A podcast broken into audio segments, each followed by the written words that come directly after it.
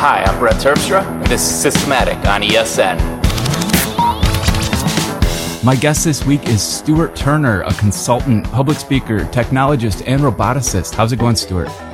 Yeah, it's going well, Brett. Thanks for asking. Thanks for having me on the show. It's a pleasure. Let's see, I would say we should probably start at the beginning. I think a lot of your story kind of depends on the pre-story, the history. The origin story. Right. So you were born with spinal bifida. Yeah, I was born with a type of spina bifida, but I wasn't quadriplegic until 2002. So you wouldn't have known until then that I had spina bifida, because it was fairly common at the time. It just means small hole in the spine, essentially. And so you had full mobility? Essentially, I couldn't use my right arm, but you would never have known that because I was 6'2", 17 stone of essentially muscle. So you wouldn't really have been able to tell, unless you knew me, that I had any kind of disability. And then in rare cases, you get adult onset symptoms where you suddenly become, over the course of a decade, become quadriplegic. But I had no real idea this was going to happen, and I was actually at university studying computer science. And because I couldn't use my right arm, they gave me a left-handed keyboard, so I had some accessibility software. But then towards the end of 2002, I just lost the ability to type, and at the time, there just weren't the tools. And if you can't type, you couldn't really be a computer programmer. And that was me then for a decade of essentially bed, boredom, and going mildly insane. Until,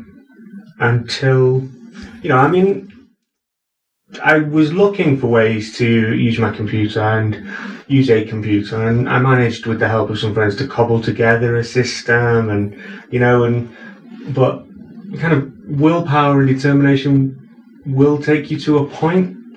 But then in 2012, here we have the NHS, obviously, thankfully, and I was given a new type of funding, which instead of being allocated as, okay, you are quadriplegic now, you now need these services, they made it's quite a profound shift into, you're quadriplegic, you have these needs, these medical needs, here's a budget.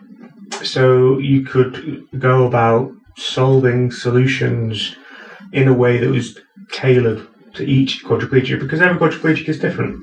Every quadriplegic person is different. And sure. So I spent a decade in bed with willpower, boredom, determination, and box sets. Then got the funding, and then 18 months later, I had funding, physiotherapy, and I was up in my wheelchair, and I was back to able to work, which was just, I don't have the vocabulary to express the difference it made to my life. And so, what kind of tools made it possible for you to do the things you do now? The big one is voice dictation. It's called Dragon Dictate for Mac now, but it was called Mac Naturally Speaking. That was the Windows version. Mac Speech Dictate, it was called. And they were bought by Nuance, who make Dragon Naturally Speaking for the PC. Right. Because the state of voice dictation wasn't very good. It just wasn't. And then I don't know what happened, but there was a real leap around the time, around 2010, 2011, where suddenly you were hitting 99% accuracy rates after 5 minutes of training. And once I got voice dictation, I could Google. And then once you can Google, you can do anything. Sure. And from there, it was just, what's the next problem? What's the next problem? What's the next problem? And just started cracking problems from there. And I never, ever did this with an eye to helping anybody else. It was just solving my own accessibility issues, which, is still not a solved problem, but it's you know, like everything you can do with your iPhone, I can do with my iPhone now, which is just something I never ever thought would happen. It used to be that accessibility software on anything, on any operating system, phone, whatever, was some terrible subset of what everyone else could do. But Apple, I mean, full disclosure, I've done some beta testing for Apple. Their accessibility software is just phenomenal. There is no other company, and I've looked, where I can get an able-bodied person to take an iPhone, an iMac, a MacBook, or whatever, out of the box, turn on the accessibility stuff, and leave the room.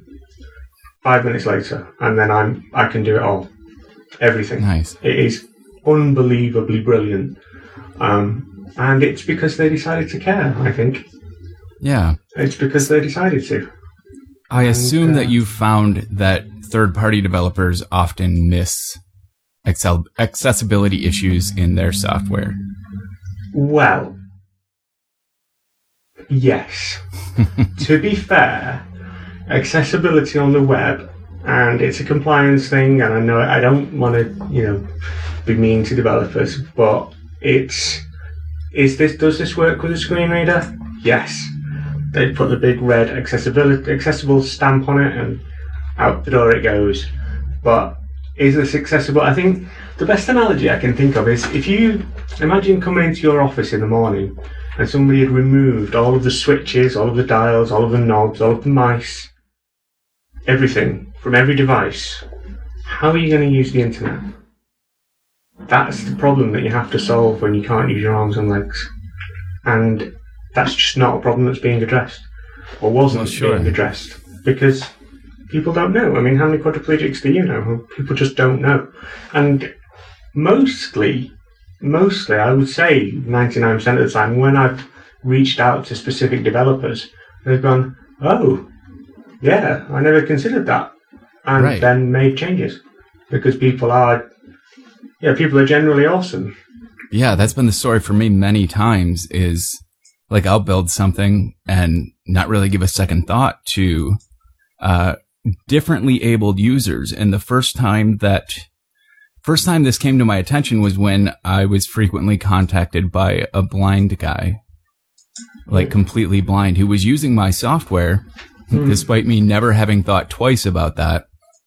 And I started paying more attention to making things accessible to voiceover, and how buttons were labeled and positioned. And then over time, I've been contacted, and really I found that you just have to ask, because a lot of us, we take things for granted. Well, Richard Thiem, who's a speaker, he speaks a lot at DEF CON, he has a really nice phrase. It's digital birds in digital cages. It's you can't see the cage that you're in, your bubble that you're in, because why would you? You're not blind, you're not quadriplegic. Why would it occur to you? Right. You know, I mean, and then when it does occur to you, it's like, oh, okay, yeah, that's a thing. I mean, no one developer can be expected to understand, let alone implement solutions for every disability. I mean, this is one of the big things I talk about when I give speeches, is that companies that, I think LifeX, you know, the light bulb manufacturers? Not offhand, but there's a company called it's LIFX. They have an open API which lets you trigger light switches or trigger lights with Bash scripts or Apple scripts or any kind of post or GET request. And they never did that with disabled people in mind. They just left the door open a little bit. And leaving that door open a little bit allowed me to come in and solve my own problem, which I think is the way to do it, rather than trying to create a solution for everybody, which I think is just some Sisyphean task which you're just never going to manage. It's just not. I think it's going to be easier to just, like I say, leave a crack in the door. Let me solve my own problem, because if I can't, then, you know, I could find a few developers that might want to help me, and then we can solve the problem. You know? Yeah, I don't understand how any company survive without making open APIs for their products. Like building that developer community does so much. Most of the companies that have made it and made it big have offered that kind of here's the product. If you need to do something different with it, here's the way you do it. Yeah, and I feel like Apple's the tools that Apple provides to developers are all there. Like you can make your apps accessible. Exactly. Yeah, I was just about to mention that. Their Xcode and their new they've just added this new thing into Xcode. I think it's called Playground. Yeah, and it's kind of a you can just mess around and just build stuff, and with kind of a no consequences kind of excellent way of learning Swift, which I think is brilliant. And you know, it's a great thing to actually provide people the tools. I don't just mean it would be useful for disabled people. I mean, it's useful for any community. And right. I think if you've not got a lively developer community that are doing it because they like it, you're going to struggle. I mean, yeah. Unless you know, the largest. I mean, I think Apple are the largest, most cash-rich company that have ever existed, but they could probably just about manage to do it. But your average startup's going to need that developer support. Oh, for sure. It's just otherwise, I don't know how they're going to manage. Which makes it baffling to me why Twitter started closing off their API. Yeah, I mean, I think I don't know. You get this collective, you get this kind of. I don't know, it feels like a sense of panic from Twitter. It's like, no, we've got billions and billions of users, but no way of making money. Right.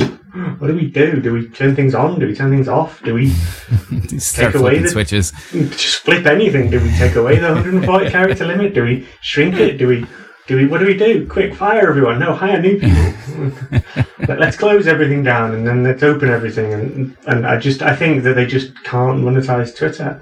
I can't see, to be honest, how they're going to do it.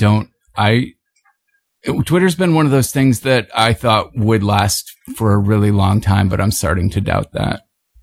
Well, I keep thinking that. I keep thinking that's it. That's the final nail in the coffin. But it's such a wonderful echo chamber for people that love echo chambers. Yeah, if you want to build a bubble for people that agree with you and I'm not going to disagree with you. I'm not obviously not talking about politicians here who would never do this. But it's a great platform for that. I mean, it is great, and I don't see it. I mean, there are lots of lovely little alternatives out there, little open source projects that could do the job that Twitter does better, more efficiently, more privately, all those other things. But you know, they suffer from the same network problem. They suffer from you know, it's no point me just sitting there on whatever the new hotness is called on my own. You know, it's just me shouting into the void then. We need everyone to move. And I think the only way everyone's going to move is if Twitter folds. And well, it happened to MySpace. It did. Everyone moved from MySpace. And when Twitter came out, there were a dozen services just like it. And Twitter's the one that survives. So. How did that happen, though? I mean, did everyone move and then MySpace folded, or did MySpace fold then everyone moved? Well, I think that enough people moved to Facebook to give it critical mass, and MySpace slowly just kind of evaporated. Yeah. People didn't want to keep up to Facebook-style services, and Facebook just kind of took it. Yeah. Yeah, I know. I saw this really sad map of the internet the other day, and it was a map of traffic flows, which showed people's entryways into the internet, and it was a bubble graph. So it was a giant bubble for Google, and a giant bubble for Facebook, and then all these other little connections, and basically demonstrating that the internet now for 90% of people, are a huge swath of people, is Facebook. Yeah. You know, that's the internet, not this wonderfully designed, decentralized, crazy madness that I remember when I first got into the internet. It's this, series of walled gardens, which is a shame. But, yes, the frontier has been tamed. I mean, having said that, turn into a city. Having said that, inside the Apple walled garden is quite a nice place to live, you know. However much people might like to hate on Apple, they do make nice laptops. They still do. They Although really? I can't, you won't be able to relate, but I do not like the keyboards on the new laptops. Yeah, I haven't touched a keyboard in a decade. That's bizarre, yeah. Have you tried the new Touch ID thing, the new bar that everyone was complaining about on Hacker News? No, it seems to have caused quite a problem for some people, which I don't. I mean, maybe it's just because I don't touch keywords. But, well, I always wait a year for the fury to die down. Yeah. Because a lot of people just don't like change. No. So, you know, after a year, if the complaints are still there, I consider them valid and I'll pay more attention. But yeah, also usually after a year, people fix things. So. Yeah, I never buy the first generation Apple anything, really. Yeah. Well, I say that, but I think I probably bought the first generation iPod every time it's come out. Yeah. I think that Apple has a habit of creating markets and that people don't like change, and Google do the same. Google has started to do the same now, and I think that if Apple are not careful, if they appear to continue doing what they're doing, which is abandoning the developer market and going for the what's the term? My wife used it the other day, prosumer, which is kind of the pro-consumer. I think they're going to struggle. I think if they lose, if developers start buying these new Lenovo P13s instead of Apples to develop on, I think eventually it's going to be a problem for them. Because you need mavens and you need thought leaders and creatives at the top of the industry. You don't need many, but you do need some. For sure. Using your products to, you know, to say that, you know, we are the ones that these big film studios use, or whatever it is. We'll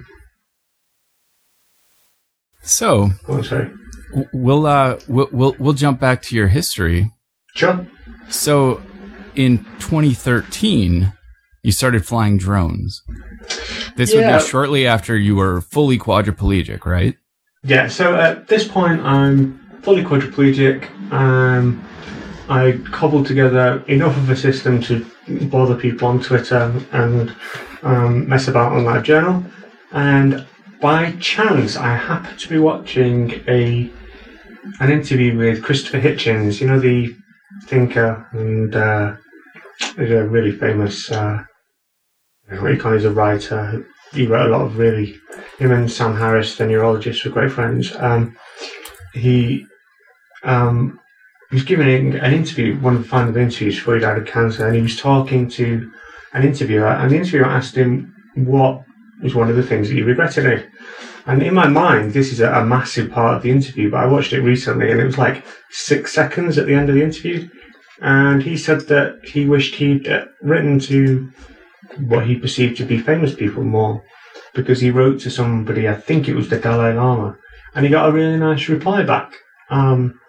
So I watched that and didn't really think much of it. And then the next day I was watching, I was kind of grazing YouTube, and I saw a video of a professor called Raffaello Di Andrea, who was demonstrating what these little tiny quadcopters could do.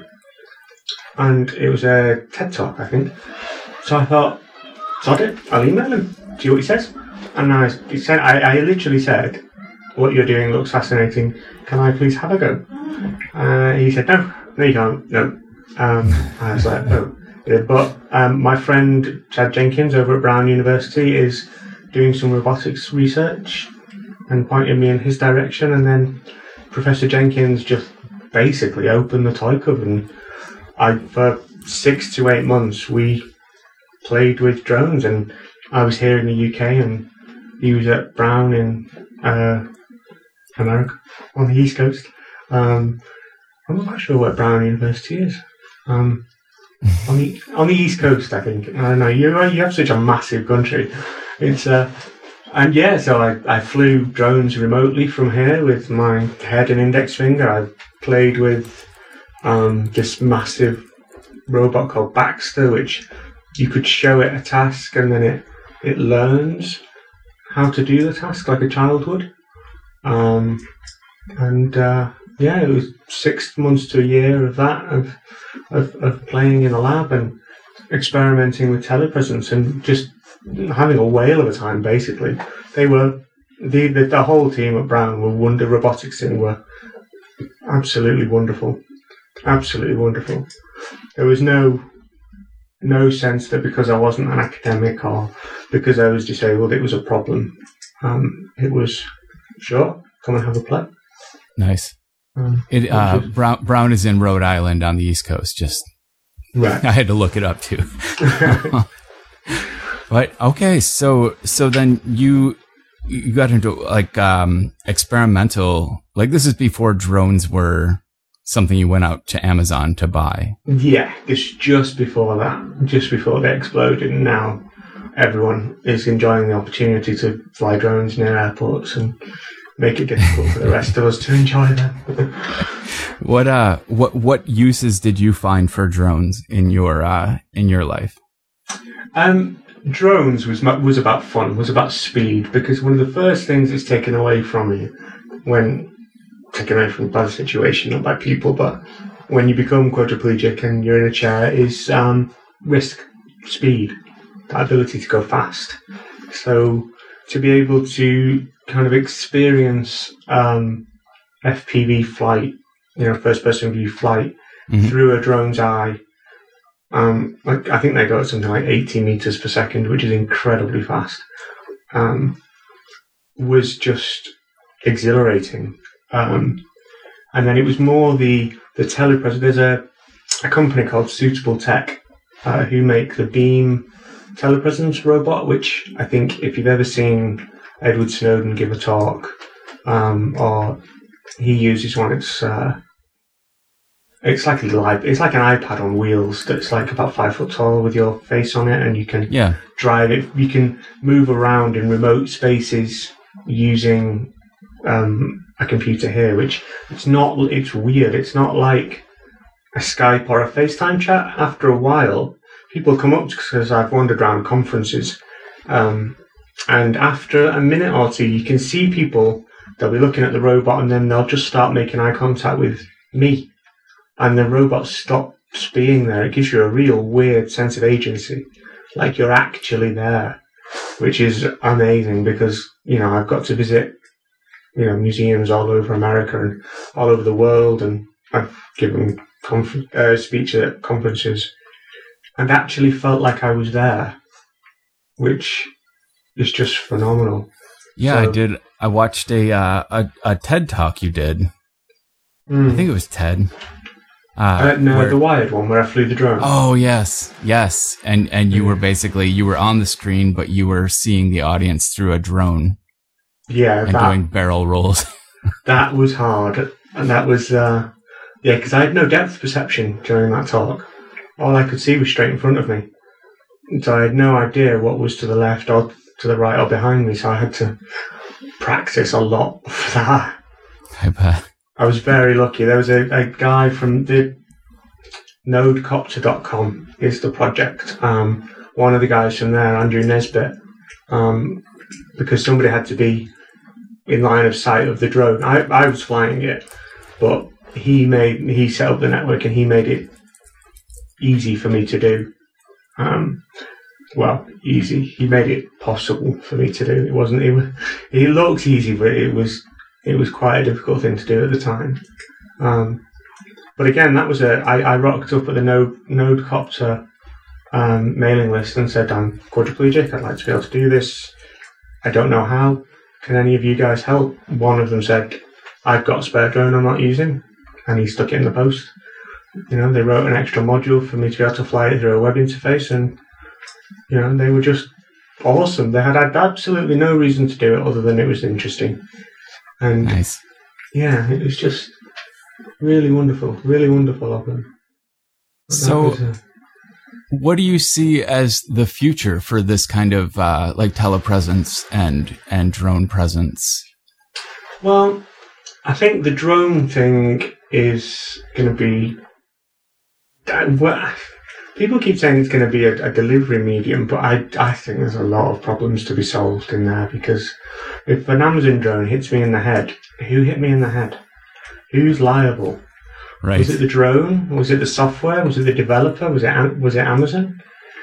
And how do we deconflict 500 drones delivering over a city? I mean, aren't those the kind of problems that like the car industry is facing with driverless vehicles? Yeah, I mean, they're problems that could be solved.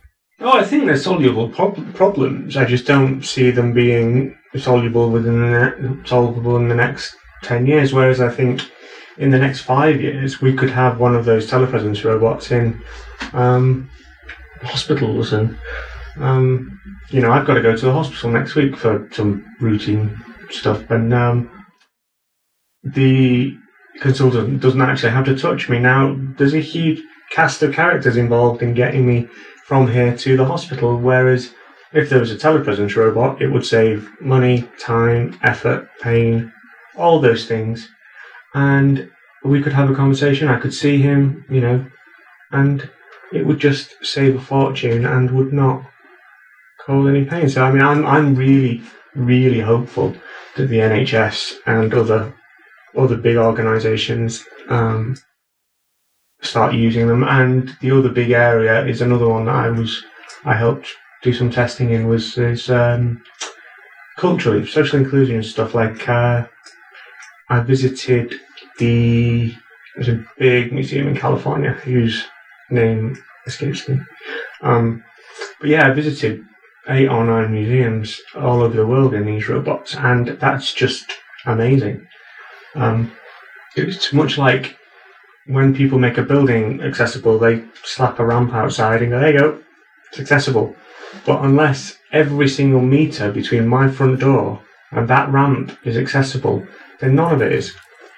You know, it's the signal has to carry. And if there's a pothole or a big curb or, you know, a car in the way halfway there, it doesn't matter how nice the ramp is. Whereas with telepresence, it's just another door. It's another way in that anyone can use. Mm-hmm. Have you read William Gibson's newer book, The Peripheral? I haven't, not yet.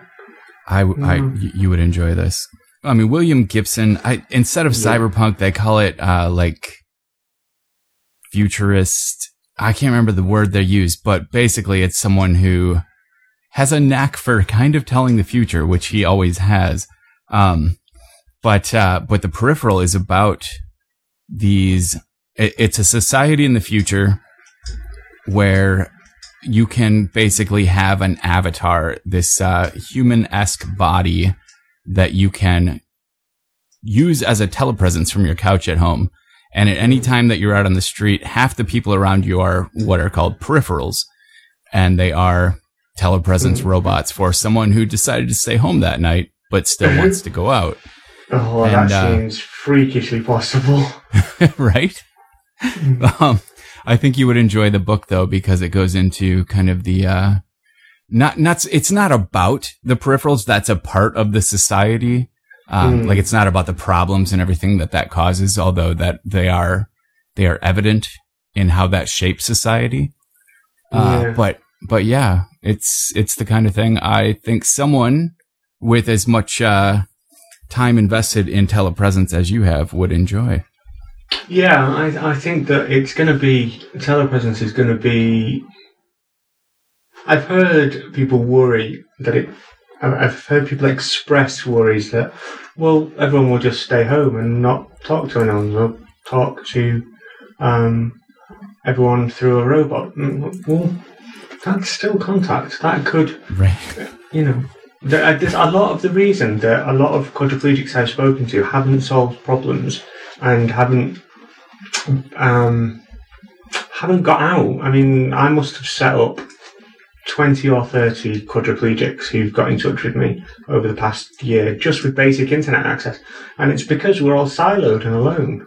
and we get terrible advice from able-bodied people who aren't technologists because, you know, they're medical professionals and they don't know a lot about technology. So it's, yeah, here you go, here's a remote control that you can use, and see ya. Just wait for your next hospital appointment. And, you know, there's just no need for that anymore. Yeah. So I think that it's going to, there is obviously the risk that it could cause some fracturing of society and some, but every major technological change causes societal upheaval. If you go to any bar this evening, you'll see so many people talking to other people on their phones. Yep, absolutely. And I saw a group of school children this morning, 9 o'clock, there must have been 10 of them, walking down the road, and every one of them was staring down at the phone. And I would imagine they were talking to each other. Right. You know? So the idea that you would have to talk to someone through a telepresence robot does not seem that disruptive to the way things already are right now. Yeah, I don't think it's a big. I don't think it's a big leap. I think had we not had the complete ubiquity and complete penetration of smartphones, and gone straight to telepresence, there would be more resistance and more fear around them. But people are just like, oh, okay, well, then we've got, you know, I think people were a bit weirdly freaked out by Google Glass, which I don't really understand. But, I was excited. Well, the thing is, I didn't really get the privacy argument. That phone in your pocket is broadcasting your location, where you've been, all your Wi-Fi access points, way, way more stuff than Google Glass ever did. And it was, I don't know, it was just this weird reaction that I didn't really get. I mean, and I got to play with them as well. I was very excited when mine arrived. Nice. I played with a company called Mind Reader, and you put the Google Glass on, and you put the EEG or ECG machine on your head. It was just like a little skull cap type thing. Yeah. And you could think. So you'd look through the lens of Google Glass, and you'd see a bar, like crosshairs, and if you think, and the bar would move to the top, it would take a picture. After you'd taken the picture, you then focused on the bottom or the top of the screen, the screen that you could see in glass, to post it to Twitter or Facebook, all with your brainwaves. That's crazy. Absolutely. I mean, I was like, yeah, right, okay, because they emailed me and said, like, would you like to test this Google Glass? And they was like, it's not reading your mind. It's not, you know, they were terrified of the Daily Mail saying, Google can read minds. It's like, no, they're just picking up on areas of your brain lighting up. And no, it was great. It was the ability to just be sitting there and just focus. And it took about 5 minutes of practice. And you know, I was just posting to Facebook and Twitter, whatever random. I mean, initially it was admittedly pictures of my feet and pictures of the corner of the lamp, but after a bit of practice, it was fantastic to be able to use your brain to control being able to take photos like that. And it was just that's amazing. It was just amazing what they were able to do. And he was saying that they weren't even at the Model T Ford kind of stage yet with this kind of technology. You know, they were before that. So yeah, MIT had a wearable computing division. I don't know if they still do, but back in the late 80s, early 90s, the stuff they were coming out with from the wearable, it was the stuff that inspired the gargoyle from Gibson's early novels. These people that would be, you know, covered in more computer equipment than skin. And, but yeah, like this was part of the dream all along, was the idea that our existing senses, can be amplified, and then we can substitute, you know, for senses that lack, we can substitute technology and blend it with motor function and, brainwaves, to do something that, you know, beyond what a human can do, not just, you know, not just repair disabilities, but enhance everything. That stuff still excites me. Oh, the augmentation possibilities. But I think there's a real, a real dividing line we have to get over, because I mentioned in passing to somebody the other day that were it possible, it was after I had read some research where they'd excitingly, instead the focus on fixing spinal cord injuries recently, or up until recently, seems to have been focused around fixing the spinal cord, which obviously not an easy thing to do. So what these people, these researchers had done, and I can't remember what it was, I think it was MIT, they had hooked up a prosthetic robotic arm with a brain implant and just gone round the problem. The brain, the implant in the brain was connected via radio waves to the robotic arm, and they were able to pick up glasses, drink, and just, so your spinal cord's broken, and we'll just, you know, go round the problem with radio waves. And I mentioned in passing to someone, I would totally cut off my arms and have them replaced with robot ones. And it was pretty much split 50-50 between horror that I would do this and, like, well, yeah, why wouldn't you? Your arms don't work, so if you could have robot ones, why wouldn't you do that? My arms work fine, and my entire life I have said if someone could show me a bionic arm that worked better than my arm, I would gladly swap out limbs. Yeah, why wouldn't you? And people do react in horror. I've never met anyone who thought, oh, I would totally do that. Oh, absolutely. I think it's that, they say you're like one of two types. There's people who inhabit their entire body, and then there's brain in a jar people. And, you know, I'm definitely a brain in a jar. I don't care. If someone could replace my body with bits of robotic robotics and hook them up. Although, knowing what I know about wireless security, I think I would rather have bits of Ethernet cable, to be honest. I'm not entirely convinced. I'd fancy my arms and legs being hacked. Right. Get a little bit messy. Yeah. I could see that being a security concern. Yeah. I think that kind of, it'll be great when augmentation and, repair become when having a robotic arm isn't something that the people do when they've had an accident, isn't only something that happens when they've had an accident. So when you able-bodied folks start getting them as well and start normalizing it, that will be great. So let's talk about a few of your current projects. You started Robots and Cake. That was a while ago, right? Yeah, that was somebody else that was working with Professor Jenkins, called Henry Evans, who his website is Robots for Humanity. It's r4h.org. He's another quadriplegic like me, but he's got locked-in syndrome.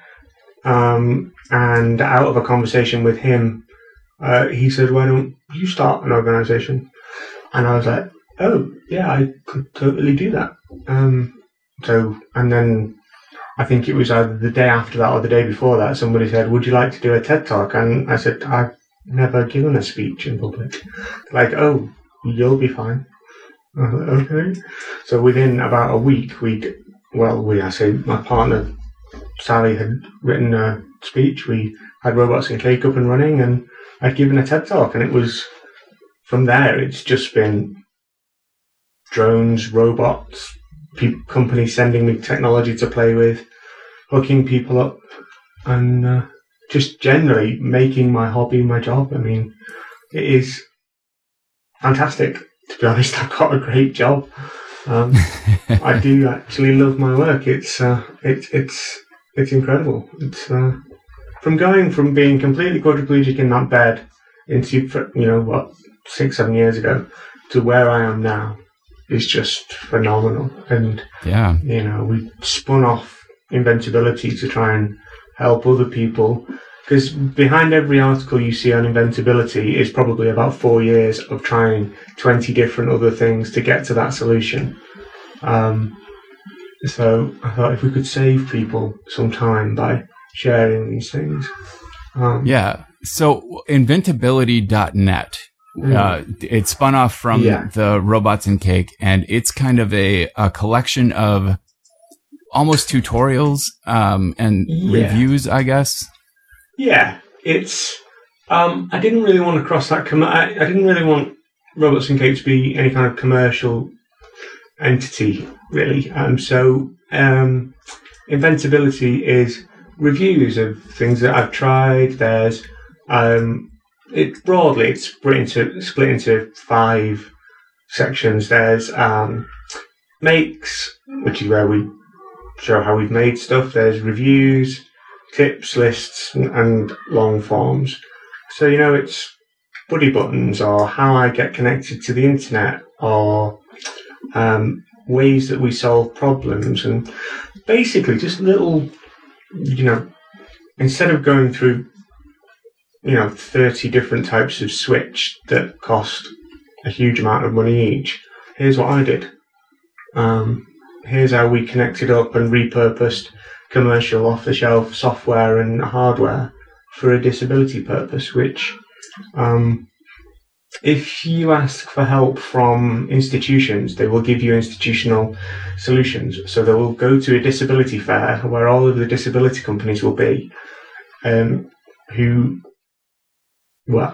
it's not a real market. They don't really compete, these disability companies. The technology is stuck in the 1980s, and you can do with one iPhone what 10 bits of very expensive specialist disability equipment can do. So, you know, we try and bring a little bit of that to, well, our experience of that to people through Inventability. Like I say, I think we spun off Inventability about 6 months ago. But yeah, I've had some good responses from it. I just became intrigued by the article on coffee food. Yeah. Yeah, need food, need coffee. It's start losing weight. It's just caffeine, huge amount of protein, and then I have to drink coffee. I mean, it's unfortunate. It's unfortunate. Somebody's got to do it. I have to drink a ton of coffee every day. It's great. Yeah, we got the simplest coffee machine you can find. Just put cup under machine, press coffee, and out comes coffee. It's great. Okay, so a big thanks to Text Expander for sponsoring this episode of Systematic. Text Expander for Teams is a productivity multiplier, a shared knowledge base from which your team communicates quickly and accurately. Using Text Expander, all of your team's common replies are worded by your best writers, accessible and searchable through simple abbreviations and keyboard shortcuts, and available on all the platforms your team is on, Mac OS, iOS, Windows, and the web. April is Text Expander's first anniversary. In that time, the Text Expander crew have added team statistics, group notes, public groups, monthly activity reports, the Windows app, tons of client software updates, and much more. You can celebrate by visiting textexpander.com/systematic and starting your free trial. All right. Well, that brings us to the top three picks, shall we? Sure. All right. This goes one at a time, back and forth. And you get the first pick. Oh, at the moment, I'm completely obsessed with Home Assistant. It's home-assistant.io. It's home automation of any sort. It's free. It runs on Raspberry Pis and anything. Yeah, you can control anything. It gives you graphs. It lets me... because obviously I'm quadriplegic, so... You know, I would have an app for the light bulbs, an app for the door, an app for the plugs, an app for... I've consolidated about 12 different apps into this one, like, severely simple and easy to install interface. You basically buy a Raspberry Pi, plug all the bits in, go to Home Assistant, run one script, and then it essentially finds all of your Home Assistant... all of your home automation equipment. Nest and Hue and Nest, Wemo. Hue, Plex, Wemo, MQTT, Belkin, Apple TV, Amazon Echo, everything, yeah. They literally, and the really great thing about it and is the community. They have a Gitter help channel, and they have... the patience of a saint, because I spend most of my day in there with it's a day that ends with Y and I've broken Home Assistant again. And they are wonderful. And it's really nice. They are not full of greybeards who complain about people not knowing things, which tends to happen with quite a lot of communities, unfortunately. They are welcoming, helpful, and yeah, when I've not been doing inventability stuff, that's what's been completely consuming my life at the moment. Nice. Yeah. Yeah. I would highly recommend, and it's completely free once you bought the Raspberry Pi. Or I think it'll run. I'm just looking now. I think it'll run on pretty much anything. It's just a Python. They've made it so you can say it'll run. I'm looking at the install page now. It's run on Synology, Mac OS or OS X, Docker, Vagrant, Windows, all sorts. Run on anything. And they've made it as simple as running a script, and you're off and running. And nice. The accessibility, and again, this was another one. When I rocked up and said you've made possibly the best accessibility home automation system on the market today, and that includes the, £25,000 Control4, and they were like, no, we didn't. I was like, no, you really did. And they were stunned because it hadn't occurred to them. Which is nice. And now that it has occurred to them, they're adding components, which is, they have a component per service. So there's one for Arduinos and And so they're adding all sorts of things, and if there's ones that are missing, they'll add them. And it's just a really vibrant and really, if you've got any home automation equipment, I'd forget all the paid stuff, the paid ways of doing it all together, and just use Home Assistant. I really would. Nice. But, I'm gonna go ahead and tack my first pick onto that. I use a Node.js little app called Homebridge, which connects all kinds of different home automation stuff to Apple's HomeKit. So then I can access it through Siri. Yeah, that's the bridge I'm using. Yeah. So all of my X10 home automation stuff that will never be HomeKit compatible, I can still use, and I can have Siri turn off lights that run on home automation switches made 15 years ago. Yeah. And that has been kind of, I guess, my bridge to something more like Home Assistant. Yeah, I'm using the Homebridge component for Home Assistant to do exactly that. Oh, nice. Okay. Which enables me to use I have Amazon Echoes around the house, and I keep saying the name, and it keeps setting them off. And for some reason, my Amazon Echo in my office has become weirdly obsessed with Elton John whenever I ask it to play music. I keep telling it I don't like Elton John, but it's not having it. It just says, here's something you might like, Elton John. And it doesn't matter. It seems to matter how much I scream at the thing and shout at it. It is implacable. Gone with the Wind seems to be the bane of my life at the moment. But these Homebridge is great, and I think I'm just looking now. Yeah, there's an X10 and Z-Wave plugin for Home Assistant. Yeah. It brings my Nest and my X10 stuff. Yeah. And more than anything, it gives me Siri control over everything that's in my Indigo setup. Indigo, that's the it's like the Mac version of Home. I can't remember what I used to use on Windows. I've been doing automation since before I switched to Mac, but I will say that things have gotten better since I switched to Mac, and that was before HomeKit even existed. Yeah, I think I played with Home Assistant, but normally, not Home Assistant, Indigo. Indigo, yeah. One of the great things and the greatest things about Apple product Mac laptops, about OS X or Mac OS, whatever they've decided to call it now, is keyboard shortcuts.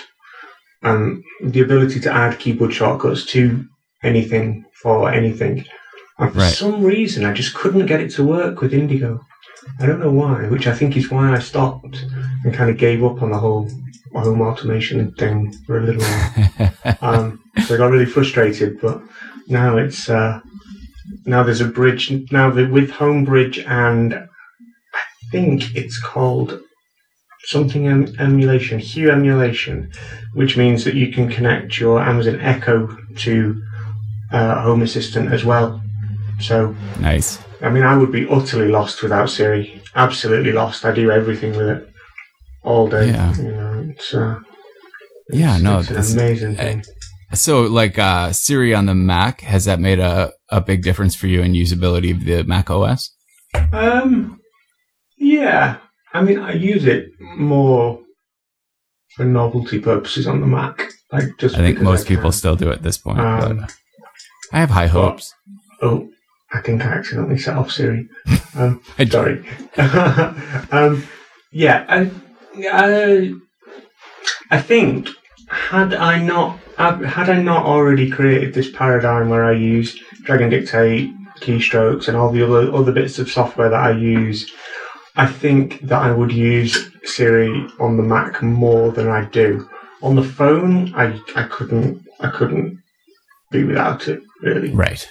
I think where I made quadriplegic today and I was given a Mac tomorrow, I would be using Siri on the Mac straight away. And sure.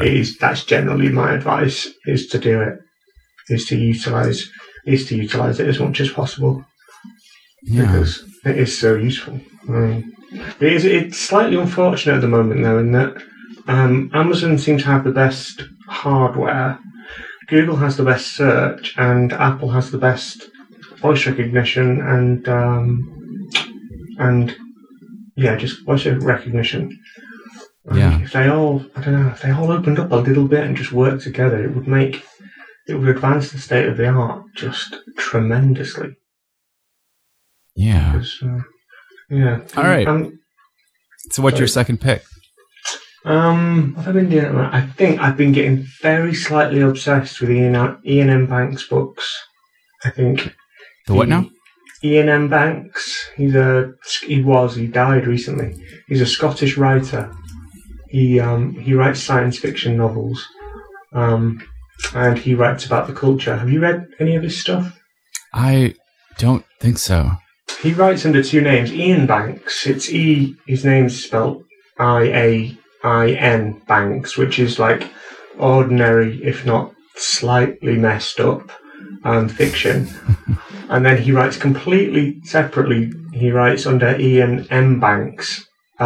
He writes sci-fi, and it is some of the best sci-fi, possibly the best sci-fi that I've ever read. But he writes about this post-scarcity world of called The Culture, where artificial intelligence exists, and there's giant spaceships that are sentient, and basically they've built a society that humans live inside. Or do the humans live inside the culture, or the culture live inside humans? And who's in charge, or does it matter if they're in charge? And it's all about, there's lots of human augmentation, and they can gland drugs just by thinking about it. They have a drug gland in their brain where they can gland things like quick, so they can take speed just by thinking about it, and they can regenerate arms. And that's what I've been doing. I've not been doing Home Assistant, basically. The thing is, with audiobooks now, I can do both at the same time, which is not really that great because I'm not great at multitasking. I end up just kind of wandering off and breaking things. So I'm looking at the Wikipedia page for Iain Banks, and this is amazing. I can't believe I haven't read a lot of these. Yeah, I'm surprised. I think it will be right up your street. Yeah, Elon Musk named two of the company's autonomous spaceport drone ships "Just Read the Instructions" and "Of Course I Still Love You" after ships from Banks' novel "The Player of Games." Yeah, "The Player of Games." Accession is my favorite, and the Accession, use of weapons, and "The Player of Games." Accession's possibly my favourite book in the world, if not Fear and Loathing in Las Vegas, one of the two. But they're all fabulous. really. The culture stuff is just brilliant. Yeah, no, I'm into it. I've been looking for new authors. Yeah. If you're into technology in any way, I think you will love Iain M. Banks. Really. That sounds great. All right. So my second pick is going to be DreamShot app. It's a screenshot application for the Mac where it lets you easily with a keystroke take a screenshot, but then what makes it kind of amazing is the number of places it can instantly send your screenshot to, including floating it on your desktop, which is often handy if you don't want to be jumping between applications and you just need information from like your spreadsheet while you're working something else on a small screen, all the way through Facebook, Sketch, Twitter, iMessage, AirDrop, Flickr, Aperture, iPhoto, Mail, Evernote, Clarify, Photoshop, Illustrator, Cloud, Dropler, Sketch, like basically anything that allows any kind of integration, it has buttons you can send from. And it's a really fast way, really fast and flexible way to share screenshots. What was it called again? Sorry, what was it called? It's called DreamShot. DreamShot. Oh, and you can find it at dreamshotapp.com. DreamShot. Yeah. Yeah, because Sketch was like that when they first came out, but then they kind of hobbled it. Exactly. Sketch was my favorite thing in the world. I still use it because I haven't found anything close, but I'm just looking at it. It has recently gotten better again. Sketch has. Yeah. I tried it for the first time in years recently, and I thought, wow, when did they put all this stuff back in? It still wants you to save your stuff to Evernote every time you use it. Yeah, but, I mean, I use Evernote for everything because it's my PA scans my mail into it. But I don't like the idea of having to put my stuff into it. I use Evernote because I choose to. I don't want to have to use Evernote for Sketch, which is, Sketch was a great application and you used to be able to upload to your own FTP server or wherever. Right. But this DreamShot looks great. Yeah, it's a cool little app. Yeah. All right, what's your third pick? I think my third pick, because I've mentioned it to lots of people recently and nobody's known about it, is the services menu on the Mac. If you use a Mac, look under the name of the app in the top left-hand corner and there's a menu called services. And there are huge quantities of useful things that go on in that menu that people just don't use or don't appear to. I mean, I do. I mean, I use your search link. I mean, every day.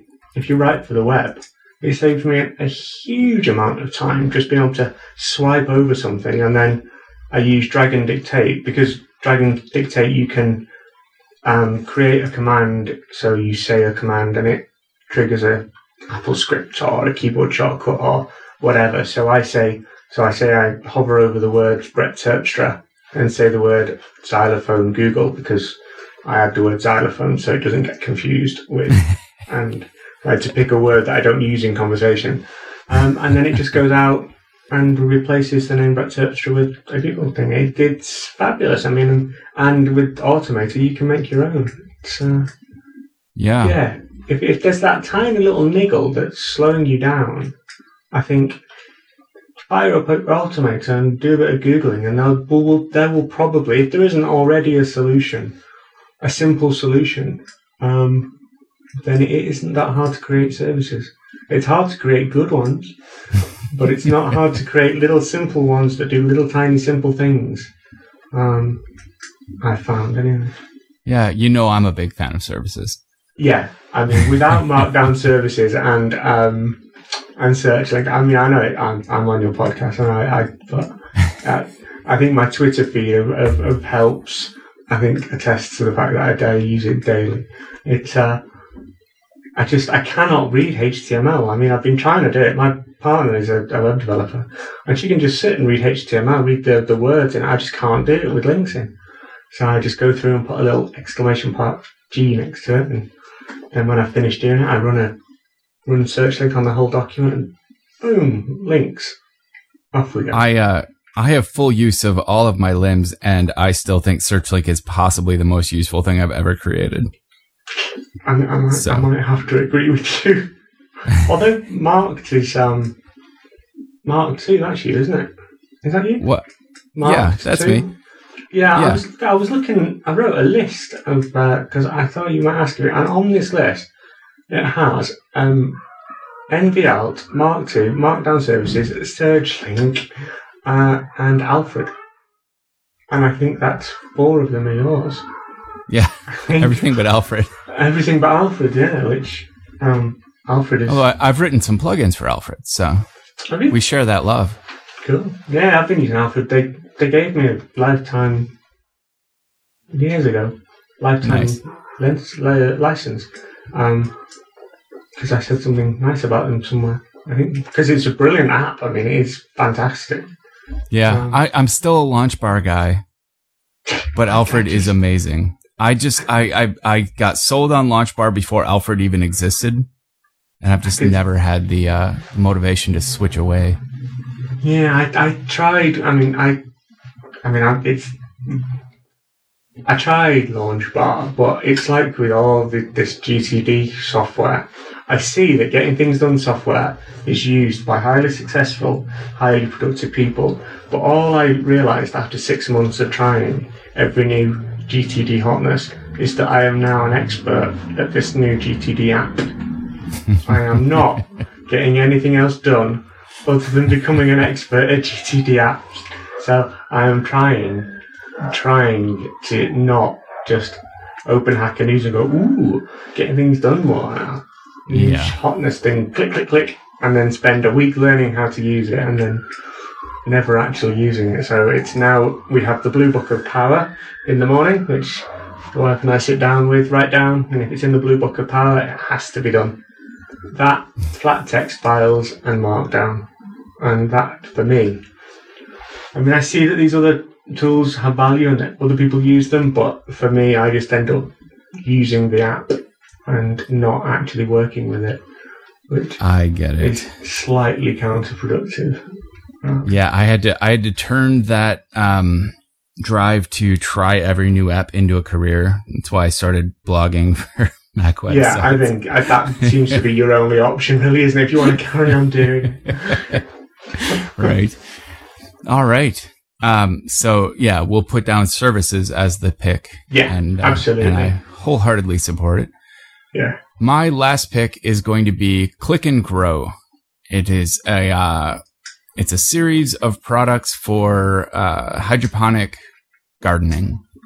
And cool. I have an aero garden that I do enjoy, but these little smart gardens that Click and Grow creates are cheap and they have been highly effective, and I can actually afford enough of them to do like a whole little 3-pod growth of just like basil and one of peppers.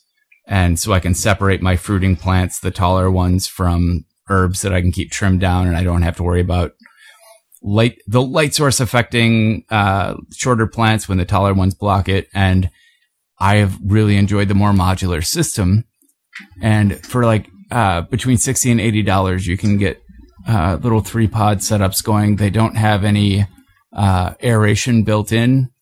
You just have to water regularly, which will, create enough motion in the water. Mm. And then it has an adjustable height, full spectrum light on it.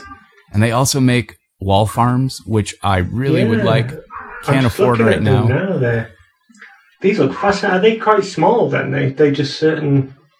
Yeah. Well, the smart guards are about, I would say, 18 inches long. I can't do that in centimeters for you. It's all right. I'm old enough to have lived in the UK when it was feet in inches. So.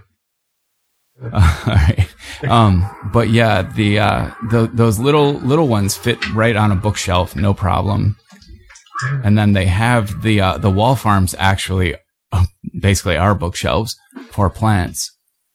But they start at like, I think the shorter one is $900. So that's. Wow, that's quite the outlay, isn't it? Yeah. But they also have the little like single cup starter kits.